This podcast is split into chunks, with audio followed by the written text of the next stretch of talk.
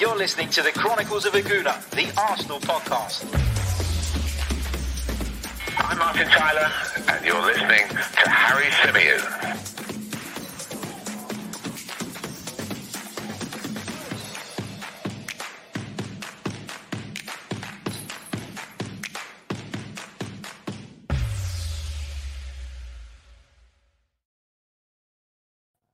Hello and welcome back to the Chronicles of a Gooner, the Arsenal podcast, part of the 90 Min Football Network. As ever, I'm your host, Harry Symeou, and welcome to this week's edition of the Members Mailbag, the show built around you guys' questions, you, our loyal and loving members. Uh, if you want to become a member, before I forget, uh, please do click on the link in the description or if you're watching via your PC, there should be a join button just underneath the video. If you are listening via audio, unfortunately, you can only sign up via YouTube, but I promise you, uh, you'll enjoy being a part of this members community. It's fantastic. We've got some great people, and I always very much look forward to doing these shows. Now, I have to start off by apologizing because I was supposed to bring you the members mailbag on Tuesday lunchtime. Unfortunately, I've been hit by a bit of a cold. Yep, again, another one, a sore throat, a cough, all the things that you don't want when you rely on your voice to bring the bread home. But it is what it is. Um, not feeling 100%, but I'm back and I'm looking very much forward to this podcast. Let's say a few hellos to some of you in the live chat box. Uh, lots of regulars uh, in here today. Big hello to Henry, uh, to Steve, to Paul, um, to Maximus. Hope you're well, my friend. To Dalisu. Hope you are good as well, mate. Uh, big hello to Junior Gunner. Uh, Emile Smith Rowe is here. Apparently, brilliant. Uh, big hello uh, to Justin. He says, Good afternoon, Matt Tomo, with a Ukraine flag in there. Yes. Um, thoughts are going out to all of those people that are, are currently uh, suffering the attacks because it's just not on, not in this day and age. Uh, we've kind of touched on it before, and you know, it's it's really it's a subject I don't know enough about, you know, but I do know that at, at any kind of point, whenever you're attacking innocent people, it's just wrong. Um, it's it's just pure wrong. Uh, so we do send our wishes and love to everybody who's currently struggling, suffering, and fighting back. Um, you know, everybody's with you. Everybody's thoughts are with you. Uh, big hello to Matt. Uh, Steve says, "My Marine broadcasting with man flu." Yeah, and you know when you get man flu, right? It's like you're trying to explain to your other half what you feel like, and they just don't get it. Oh, it's just a cold. Man up. Blah blah blah. Man flu is so much worse than normal flu or a normal cold. It is horrible. And I have felt like shit, but you know, trying to get them to cut you some slack is not always as easy as it probably should be. Um, big hello to Brad, uh, to Jid, uh, to GB, to Jack, to Momin, to Manny, um, uh, hope you guys are all well. Okay, let's start working our way through the members' mailbag. And there's some great questions in there, as always. A variety of questions, some about Arsenal in their current state, and some, of course, uh, a little bit more sentimental, a little bit more historical, a little bit more hypothetical, which is great because it makes for a nice mix of questions. Let's start with this one from Trev, who says, Harry, three players you wish had pulled on the shirt for us and Cristiano Ronaldo and Lionel Messi are both off the table. Okay.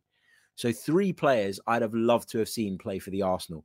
Three players who I'd have wanted to see wearing the Arsenal kit, uh, apart from Lionel Messi and Cristiano Ronaldo, that didn't. Now, I'm going to go down the whole sentimental route here. I'm going to go for players that, for me personally, were just unbelievable and players that really captured my imagination as a youngster falling in love with the game as opposed to just the obvious names, right?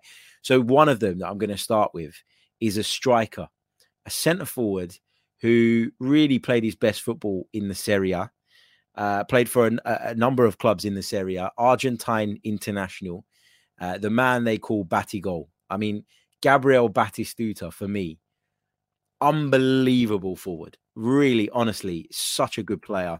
Um, and he's one of those players for me that you you kind of you can't help but love looking from the outside. And remember that Gabriel Batistuta, uh, of course, scored goals against Arsenal And you're still kind of sitting there going, well, this guy's unbelievable. This guy is one of those players that for me is just, you know, elite.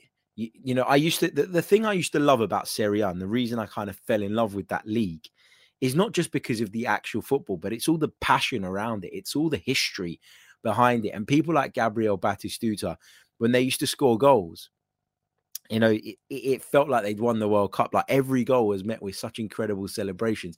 And that passion, I don't think you get that in every player. So to see that from a player who was also so, so good and just uh, as a as a young striker myself at the time as well, he was a real inspiration. I'd have loved to have seen him wear the Arsenal shirt. So bear in mind, I'm not picking necessarily the best three players that Arsenal never signed, but I'm going for players that for me um, you know, just really captured my imagination. And, and Gabriel Batistuta is definitely up there. Another one is is Paolo Maldini. And you'll you'll get that there's a bit of a Serie A kind of theme developing here.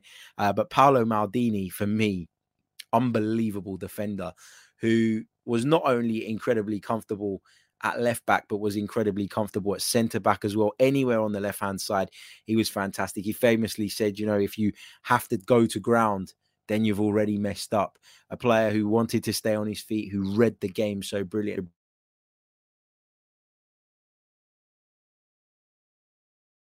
I think one of the best defenders of all time. Probably the best defender that I remember. Now, I know people talk a lot about Baresi and, and others and Beckenbauer, etc.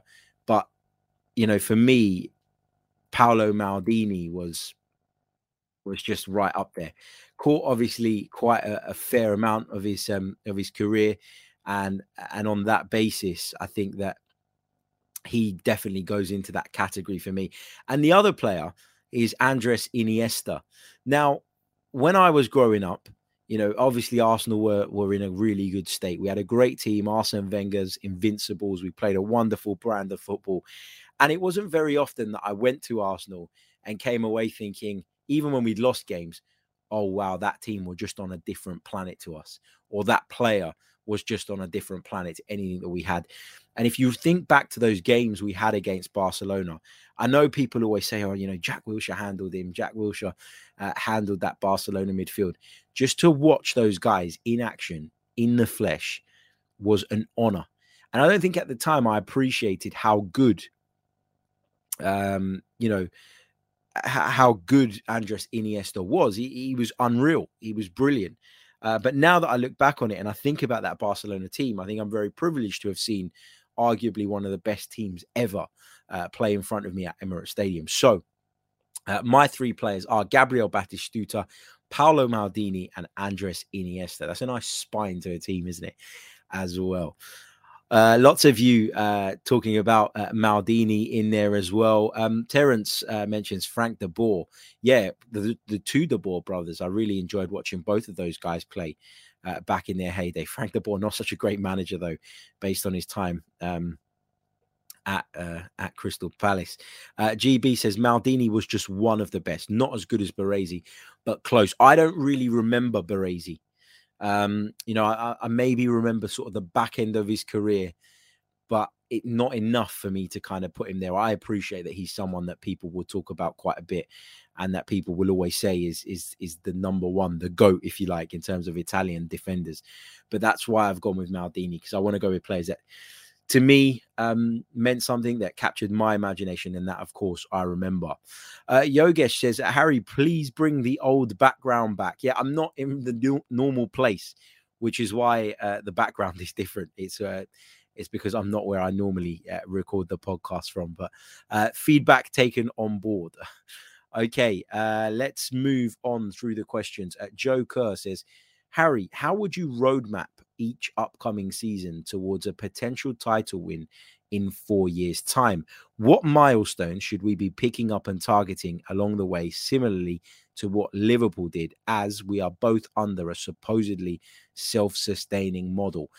This is really interesting because I think now in, in 2022, it's harder than ever to win a Premier League title playing the way that not not playing, sorry, operating the way that Arsenal do and that Liverpool have.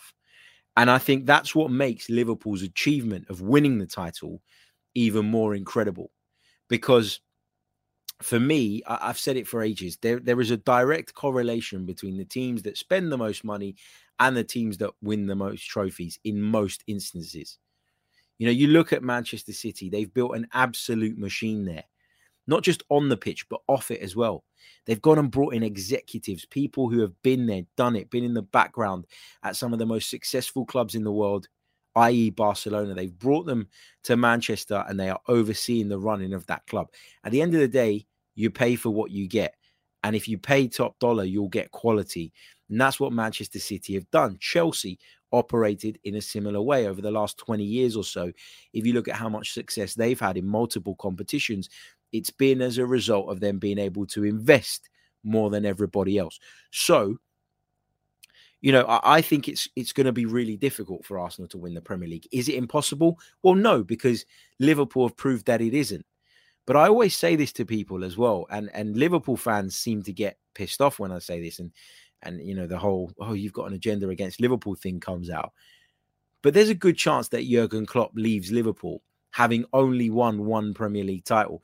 Now, would that be representative of what a good job he's done at the club? I don't think it would be. But, you know, it, there's not a great deal we can do about that because of Manchester City's superiority in the transfer market in terms of what they can spend. You know, Jurgen Klopp's a, a brilliant manager and he's managed to bridge that gap between Liverpool and Manchester City. But Pep Guardiola is also a brilliant manager as well. And so that gap is not always possibly bridged because, you know, if, if they've got more resource than you and they've got a manager as good, if not better than you, and better players than you, it becomes really, really difficult. I think for Arsenal, you know, a lot of Arsenal fans aren't going to want to hear this, but the title is a million miles away. It really does feel like that. The first step is to be back in the Champions League and to re-establish ourselves as a European force. And then from then on, I think we can push on and look to expand in terms of what our expectations are. But I just think at this moment in time, it's way too early to be talking about a Premier League title win. You're kind of a bit like what happened with Liverpool, relying on everything to click into place over, you know, a, a period of time. And, and often that window is very, very short. You know, if you think about Liverpool, they were at an incredible level the season before they won the league when they missed out on the title by, I think, a point, having amassed something like 97 points. That was a team worthy of winning the Premier League title. But it was just unfortunate for them that, of course, Manchester City were at a slightly higher level. And, you know, how often are you going to find a team that are at a higher level than that? Not very often. So sometimes circumstance can dictate these things. And sometimes circumstance can prevent you achieving what you feel you maybe deserve to achieve. And I think that's certainly the case when it comes to Liverpool.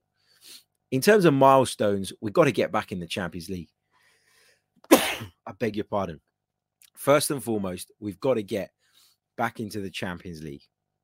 And from then, I think in two, three seasons, we can look at being in a position where we're going to challenge. It doesn't mean we're going to win it um, you know, to to be in a position where we're challenging still feels like incredible progress. But you know, you, you're not going to get me coming away from Emirates Stadium if we fail to win a Premier League title because Manchester City or Chelsea have spent more money than us, saying that it's the club's fault or pinning it on the club. The chances of doing it with less resource are much lower than they ever have been. Like I always have this argument with my dad. You know, my dad always says stuff like Brian Clough won the European Cup twice with Nottingham Forest. What an achievement. And it is a wonderful achievement. And it's one that rightfully deserves its place in the history books. But that would never happen in 2022 because the footballing landscape has changed so dramatically. Because we're now in a place where finance and resource dictates the levels that you can achieve in most cases. There are anomalies to that. You know, you look at Leicester City when they won the league, but you're relying on every circumstance, everything to kind of fall your way. You look at, um, you know, Manchester City now, how superior they are in terms of resource and in terms of quality. You look at Chelsea, you feel like at any given point they can push up to that level. Manchester United throw shit tons of money at it, but haven't got the manager status and all that stuff right, um, which has been a problem for them. They've signed badly. I, I, I take it back to Liverpool though, because Liverpool are a side who have hit unbelievable levels, but that has a shelf life. That particular squad of Jurgen Klopp's, no matter how much he wants to try and rebuild it, isn't going to last forever.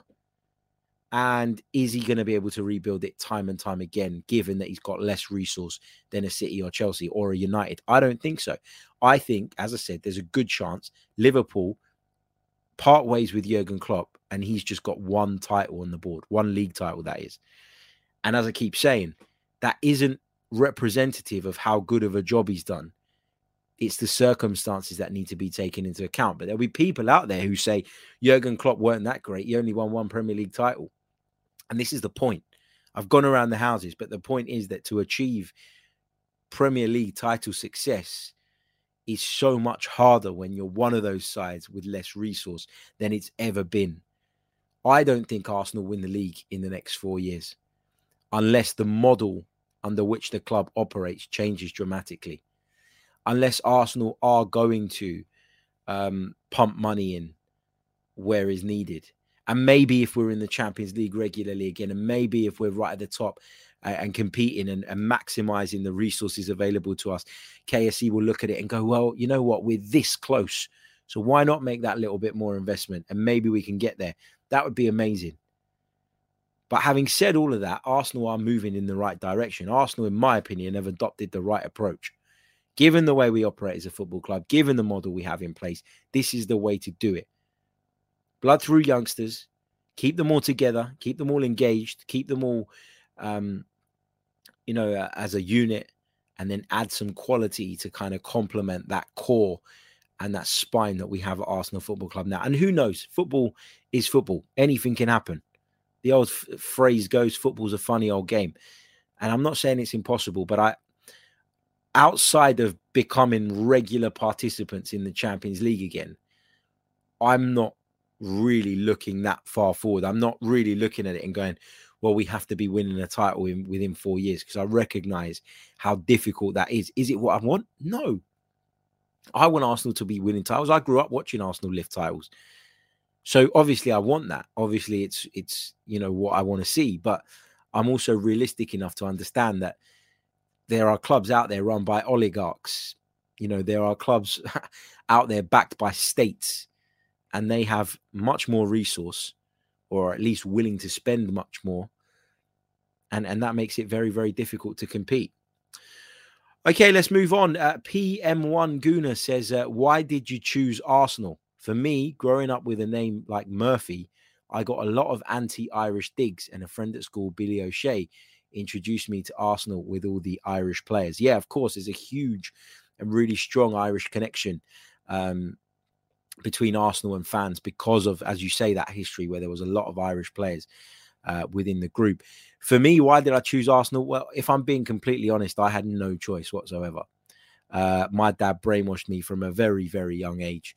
Um, obviously, fell in love with the Arsenal, and it's been kind of on me to keep that going. And you know, the passion I feel for it today is is something that you just kind of have, isn't it? But yeah, um, that that's why for me, I was Uh, I was introduced to Arsenal at a very young age. I, I, fell in love with football.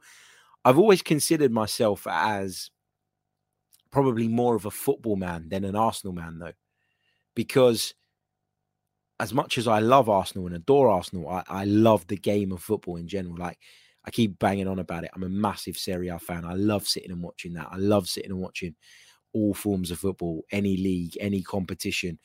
And and I think to myself, if you know, some people fall in love with a club and that's their route into then loving football. But I think I love football, which got me into the sport. And then over the years, I, I grew to love Arsenal more and more. But I think I'm a football man before an Arsenal man. I know that might surprise people, but that that's that's genuinely the truth. I think.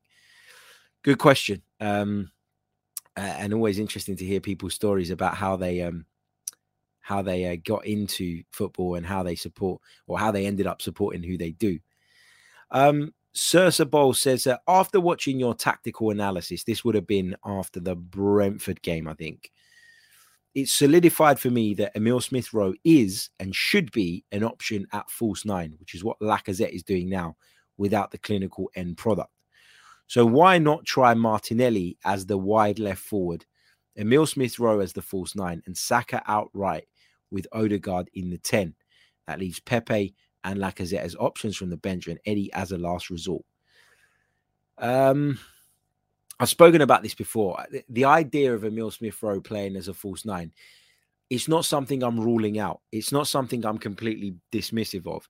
Everybody seems to point back to that time where we played Villarreal in the Europa League, Mikel Arteta beaten by Unai Emery, and the kind of one of the big issues that a lot of fans had was the decision to play uh, Emile Smith Rowe in that first leg as a false nine. It didn't work.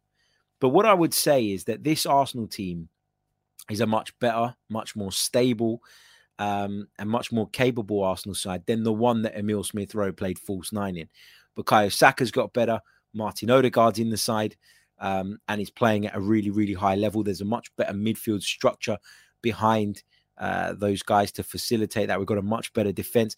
Overall, this is a much better Arsenal side than the one that Emile Smith Rowe played false nine in at Villarreal. So I'm not going to say it's my go to. I'm not going to say it's what I want to see because I don't.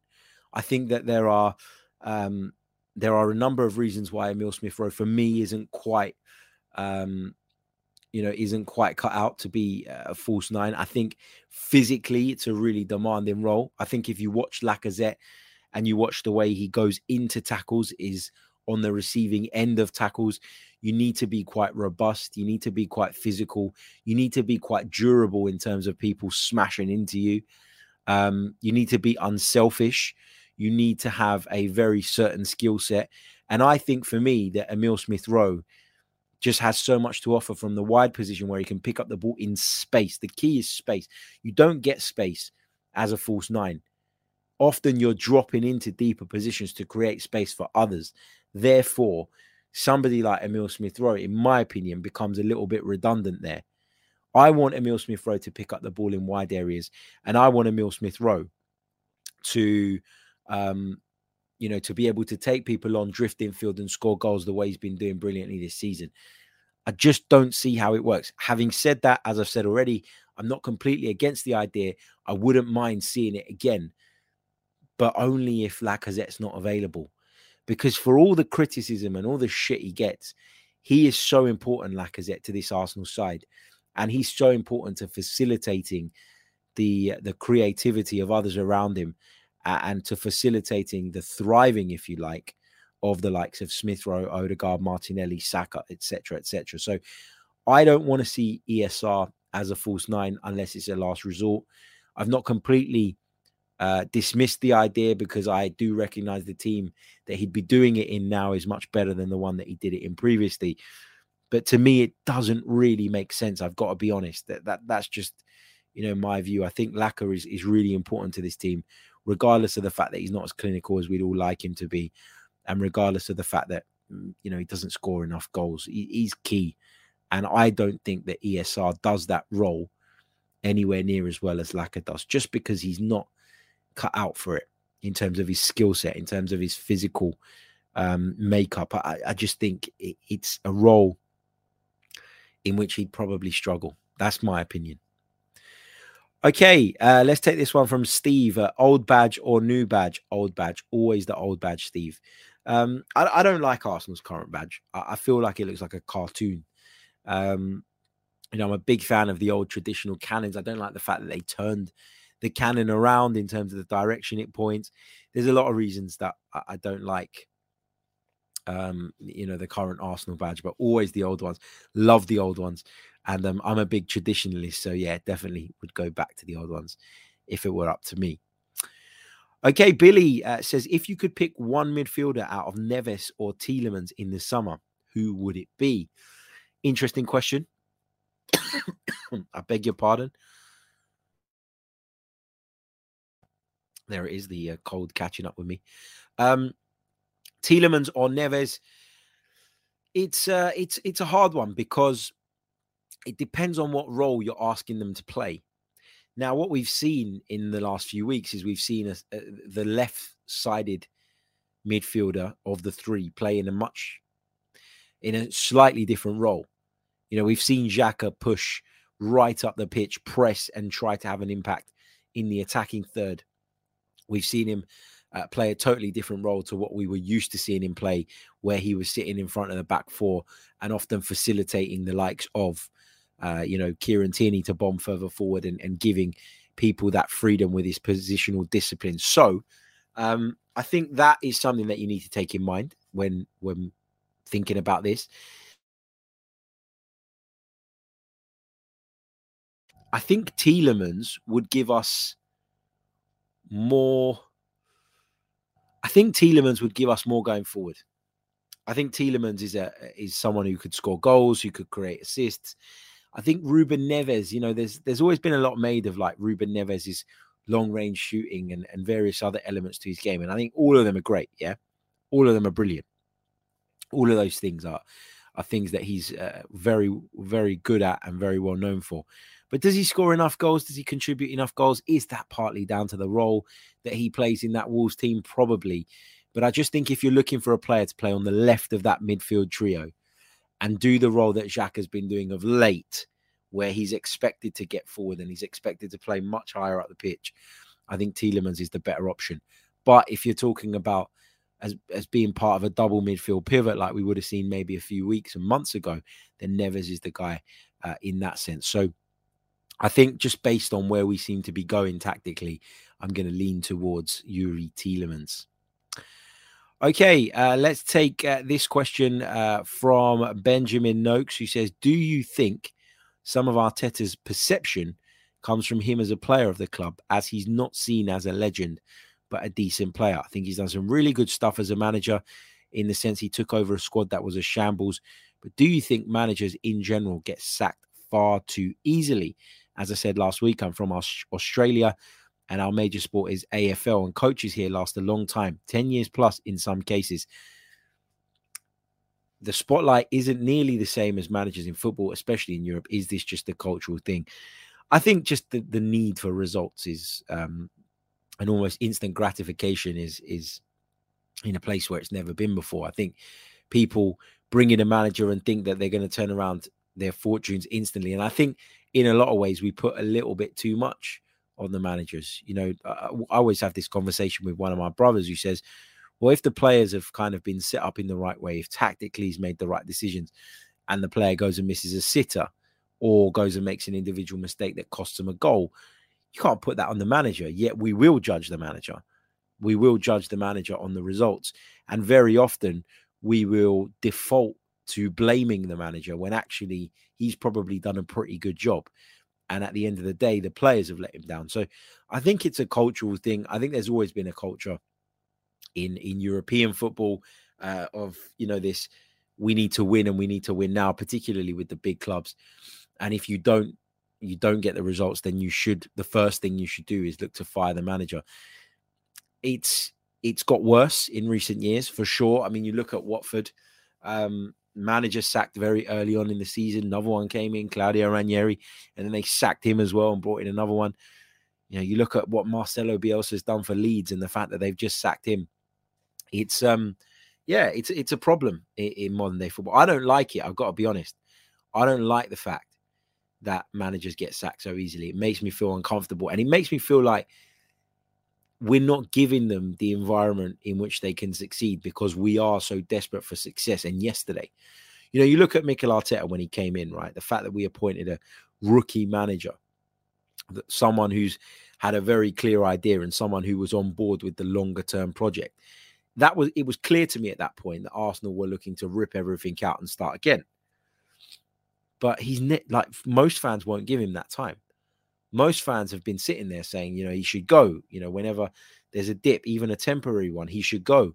You know, I've been in a place where at times I've said maybe he's not the right guy, and that's just because of what we see around us all the time. People getting sacked left, right, and center. People being outraged about performances um, and and moments in games that were probably never in the manager's control in the first place. So I think there is a problem with that. Um, but I think It's just the way football is now. It's not a problem exclusive to the Premier League or exclusive to the European game. You see it in South America and everywhere else where football is very prevalent. So, yeah, it's it's it's just the kind of way of the world at the moment. Okay, let's take this one from Crusader.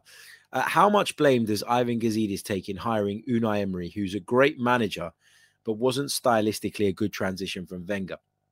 And do you think we should have gone to Arteta right after Wenger while he was linked strongly and started our rebuild early? Or was it right for Arteta to get an additional season and a half of experience under Pep before switching?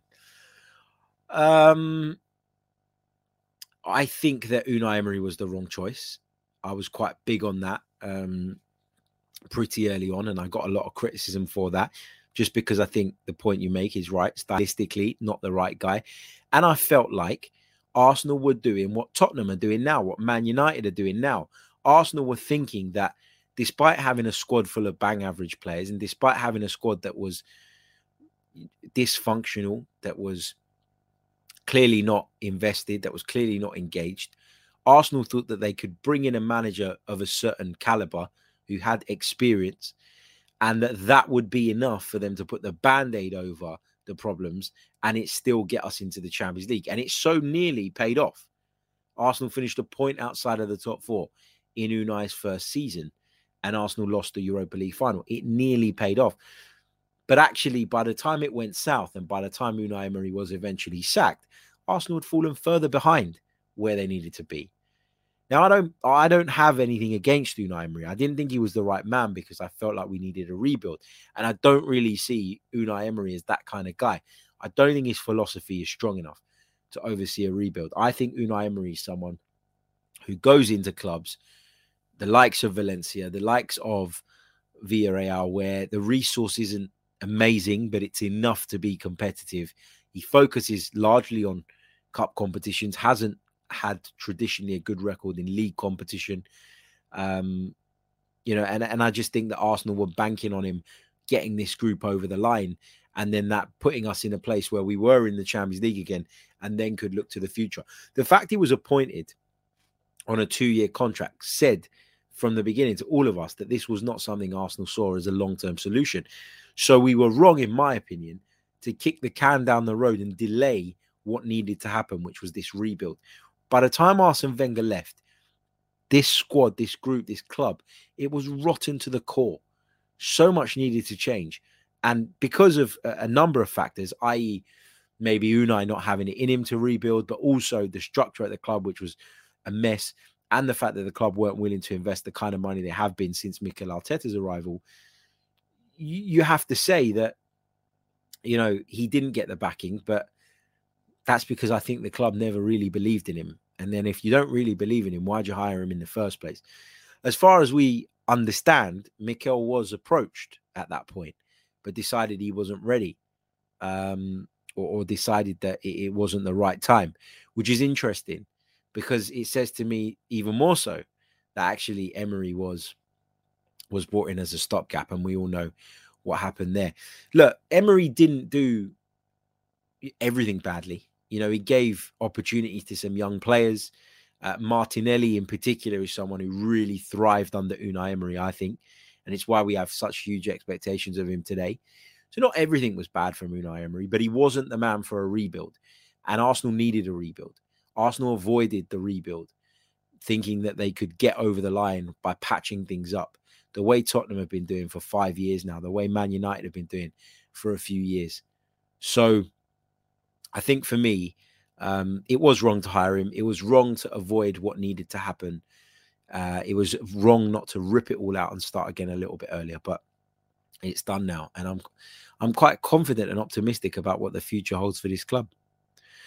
Uh, let's take this one from uh, Moss, uh, who says, "I know a lot of people didn't and still don't want the Kroenkes, but Harry, do you think we dodged a big bullet now? As many back then wanted Usmanov, and we've maybe avoided a disaster there.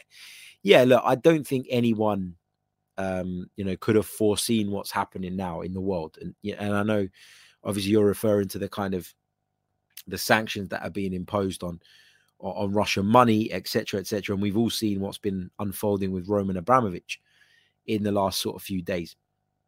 Nobody could have foreseen that. I think people looked at the Abramovich example and thought, well, he's come in and used it as a bit of a play, used Chelsea Football Club as a plaything, as a toy, as a passion project, put lots of heart and love into it, lots of money, most importantly, and it's led to instant success. And we kind of maybe felt or got sucked into believing that Usmanov was going to do the same at Arsenal and that we'd then become very successful off the back of it.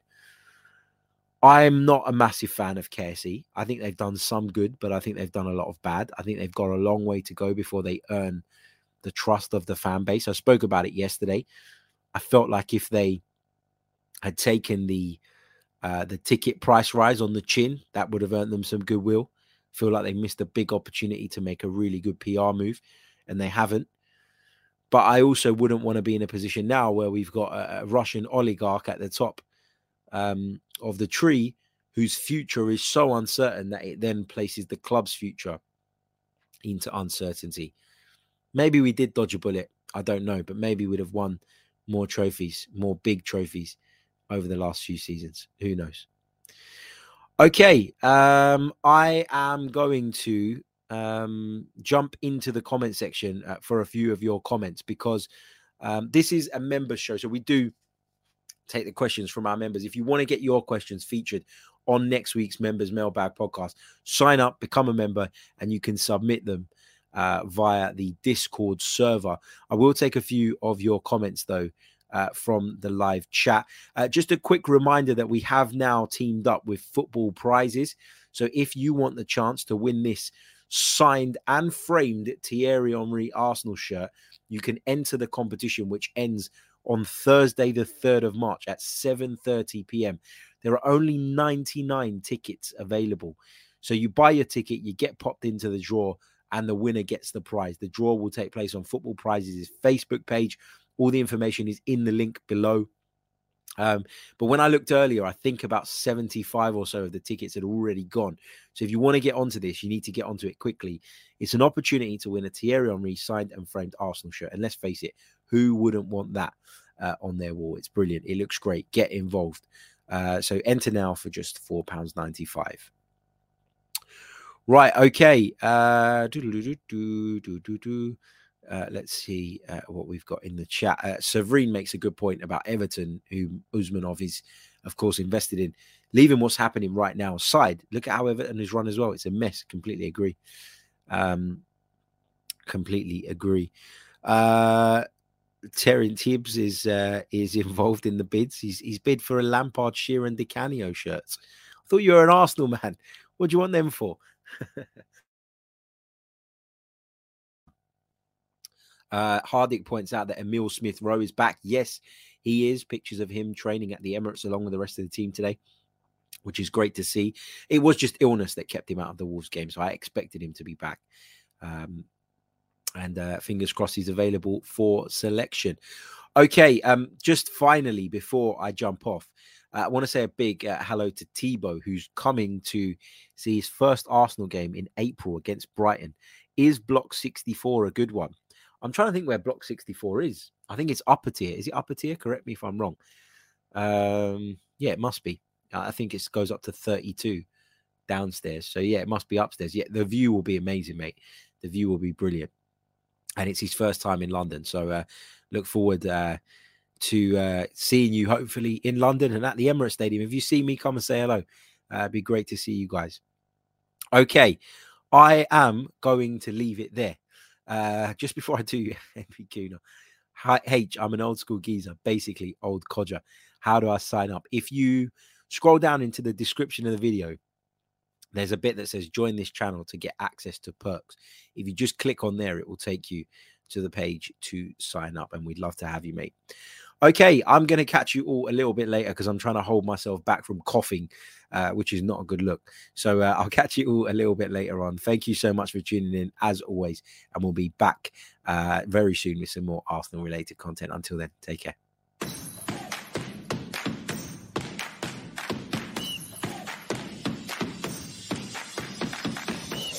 You're listening to the Chronicles of a Gooner, the Arsenal podcast. I'm Martin Tyler, and you're listening to Harry Symeou.